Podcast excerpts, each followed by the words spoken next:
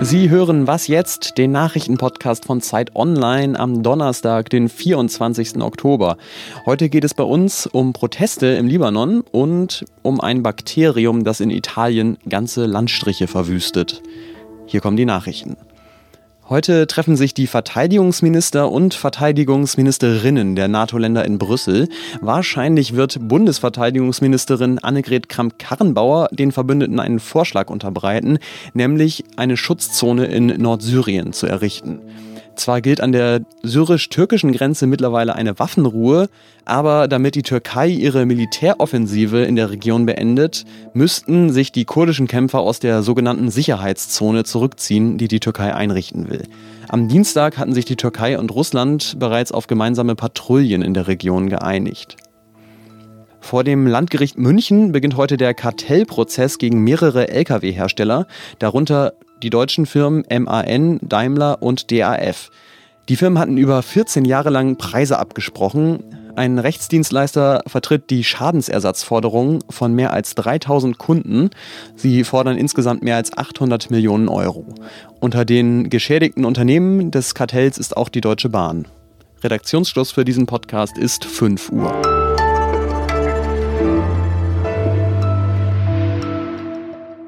Hallo und herzlich willkommen, ich bin Ole Pflüger.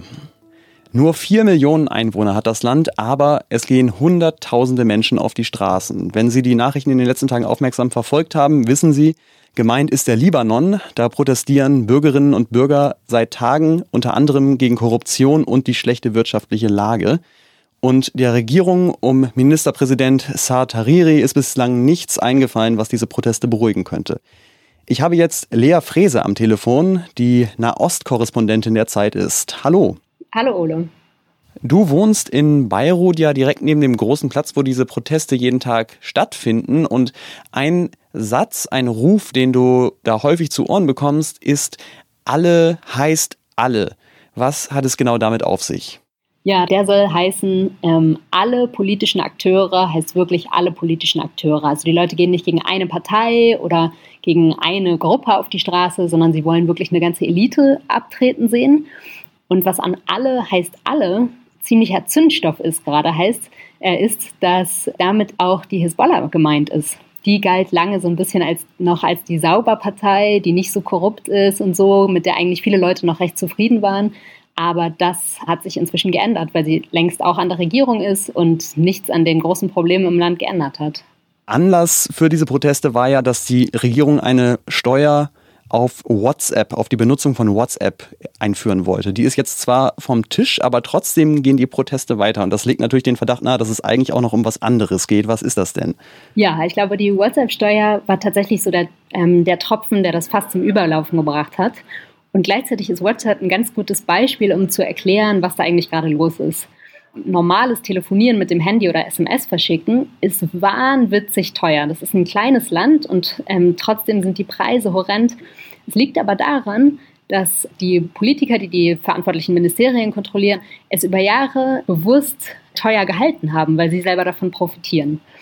Und genau darum geht es jetzt den Demonstranten. Es geht nicht um diese einzelne Steuer oder um einzelne Maßnahmen. Es geht darum, dass sie mit dieser Korruption aufräumen wollen. Und das bedeutet hier tatsächlich, sie müssten irgendwie das ganze System stürzen, weil Wirtschaft und Politik so eng miteinander verwoben sind. Die Regierung reagiert tatsächlich auf die Proteste oder sagt es zumindest, ähm, hat ein Reformpaket angekündigt, das jetzt kommen soll. Aber es sieht ja nicht so aus, als würde das die Lage jetzt beruhigen. Welche Maßnahmen hat die Regierung denn ergriffen und warum ist das den Demonstrantinnen offenbar nicht genug? Ja, der Premierminister hat eine Ansprache gehalten und auf den ersten Blick wirkte die eigentlich total super. Ähm, es gibt neue Gesetze gegen Korruption, es soll viel investiert werden, die Mobilfunkpreise sollen runtergehen und so weiter und so fort. Der sagt jetzt, in den nächsten Monaten werden wir das alles umsetzen. Aber die Leute sind nicht blöd und sie wissen, das hat die Regierung in den letzten 30 Jahren nicht umgesetzt. Wie soll das jetzt auf einmal möglich sein? Lass uns den Fokus zum Schluss vielleicht noch mal ein bisschen weiterziehen. Es hat ja auch in Ägypten und im Irak zuletzt wieder Proteste gegeben. Ist das noch mal so ein Aufflackern des arabischen Frühlings, den wir vor ein paar Jahren gesehen haben, oder ist das was völlig anderes? Ich glaube, es hat Gemeinsamkeiten und es hat auch wichtige Unterschiede. Ich glaube, die Probleme in den die Lebensbedingungen, so der Alltag der Menschen, der schon im arabischen Frühling das große Thema war, also das Leben in Würde und Freiheiten, die sind vielerorts die gleichen geblieben oder haben sich noch verschärft, diese Probleme. Gleichzeitig haben viele Regime in der Region, gerade in Ägypten, ähm, inzwischen auch im Irak, so sicherheitstechnisch ähm, ziemlich aufgerüstet. Das heißt, heute sind sie viel sensibler für das, was im Internet passiert. Sie steuern viel bewusster gegen und haben auch oft stärkere Sicherheitskräfte, die dann im Irak zuletzt ja auch scharf geschossen haben. Das heißt, ich glaube, wir sehen etwas, das trotzdem zeigt, dass da wieder etwas brodelt und dass da etwas hochkochen kann.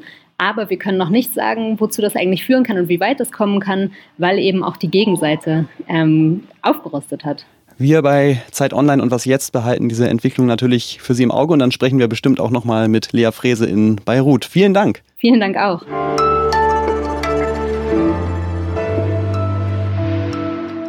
Und sonst so?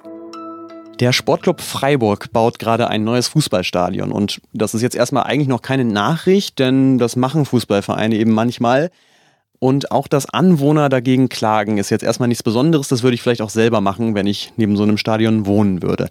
Aber jetzt hat tatsächlich ein Gericht, vorläufig muss man sagen, entschieden, das Stadion darf, wenn es fertig ist, nach 20 Uhr nicht benutzt werden und auch nicht sonntags zwischen 13 und 15 Uhr. Das heißt, Europapokalspiele können dort eigentlich gar nicht ausgetragen werden, nationale Pokalspiele auch eher nicht. Und auch mit der Bundesliga wird es terminlich ganz schön eng. Gestern Abend hat die Geschichte dann nochmal eine überraschende Wendung genommen. Die Freiburger Stadtverwaltung hat sich nämlich die Entscheidung des Gerichts nochmal ein bisschen genauer angeguckt und festgestellt, Sie basierte auf einer veralteten Version der Sportanlagen-Lärmschutzverordnung, die seit 2017 nicht mehr gilt. Vielleicht ist das Stadion ja doch noch zu irgendwas zu gebrauchen.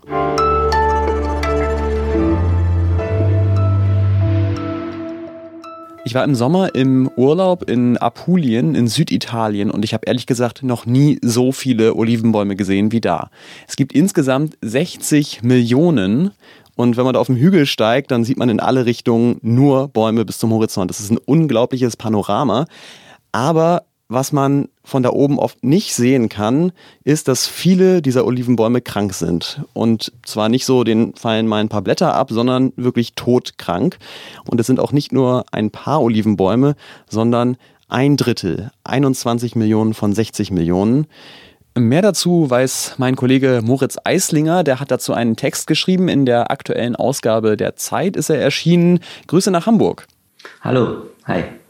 Moritz, jeder dritte Olivenbaum ist befallen. Das klingt ehrlich gesagt nach einer sehr, sehr furchtbaren Situation. Was für eine Krankheit ist das genau? Das ist ein Bakterium äh, Xylella fastidiosa das den Baum angreift und das Xylem, also sozusagen die Lebensader des Baumes, verstopft, äh, sodass der Baum kein Wasser mehr aus dem Boden ziehen kann und dadurch von innen heraus verdurstet oder verhungert. Im Text schreibst du ja, Xylella ist für den Menschen ungefährlich und das stimmt natürlich im medizinischen Sinne, aber du hast es auch gerade ein bisschen schon angedeutet, für die Menschen vor Ort ist es natürlich eine Riesengefahr, ne? Ja, es hat äh, äh, wahnsinnig große Auswirkungen auf deren Leben. Ähm, Klimaschützer fürchten, dass sich das äh, zu einer ökologischen Katastrophe auswirken könnte. Politiker fürchten eine wirtschaftliche Katastrophe und die Menschen eben das Ende der Welt, wie sie sie kannten. Schon allein dadurch, dass Olivenbäume schon kulturgeschichtlich eine wahnsinnig große Rolle spielen Fast jede Familie hat ihre eigenen Olivenbäume und äh, presst ihr eigenes Öl. Kinder äh, spielen von klein auf in den Olivenbaumhainen. Und viele äh, Menschen leben auch einfach davon. Es sind ganz viele einfache kleine Bauern, die äh, jetzt alle vom Ruin stehen. Das Einzige, was hilft gegen dieses Bakterium, ist Kälte. Und man kann sich vorstellen, dass Süditalien da natürlich nicht das beste Pflaster für ist, um es auszurotten. Der Klimawandel verschlimmert diese ganze Situation natürlich auch noch. Gibt es denn irgendeine Hoffnung, dieser Plage Herr zu werden? Die einzige Möglichkeit ist eigentlich, das Bakterium einzudämmen. Man versucht eben an der Frontlinie, dort wo Xylella äh, noch wütet versucht man es einzudämmen, indem man es aufspürt und dann die Bäume fällt, die betroffen sind. Äh, man versucht resistente oder tolerante Sorten zu finden, die gegen das Bakterium bestimmte Gene ausschütten, sodass das Bakterium sich nicht weiter verbreiten kann. Da hat man bislang zwei Sorten gefunden. Es ist aber äh, mit viel Mühe und, und Geduld äh, muss man dabei haben, weil ein Olivenbaum ungefähr 20 Jahre braucht, bis er in voller Blüte ist. Und äh, natürlich haben viele Bauern, die teilweise 60, 70 Jahre alt sind, nicht mehr äh, so viel Zeit. Das war Moritz Eislinger. Seinen aktuellen Text über das Sterben der Olivenbäume in Süditalien können Sie in der aktuellen Ausgabe der Zeit finden. Vielen Dank, Moritz. Vielen Dank. Und damit sind wir auch schon wieder am Ende dieser Ausgabe von Was jetzt? Schön, dass Sie zugehört haben. Schreiben Sie uns auch gerne Mails an wasjetzt.zeit.de. Ich bin Ole Pflüger. Auf Wiederhören.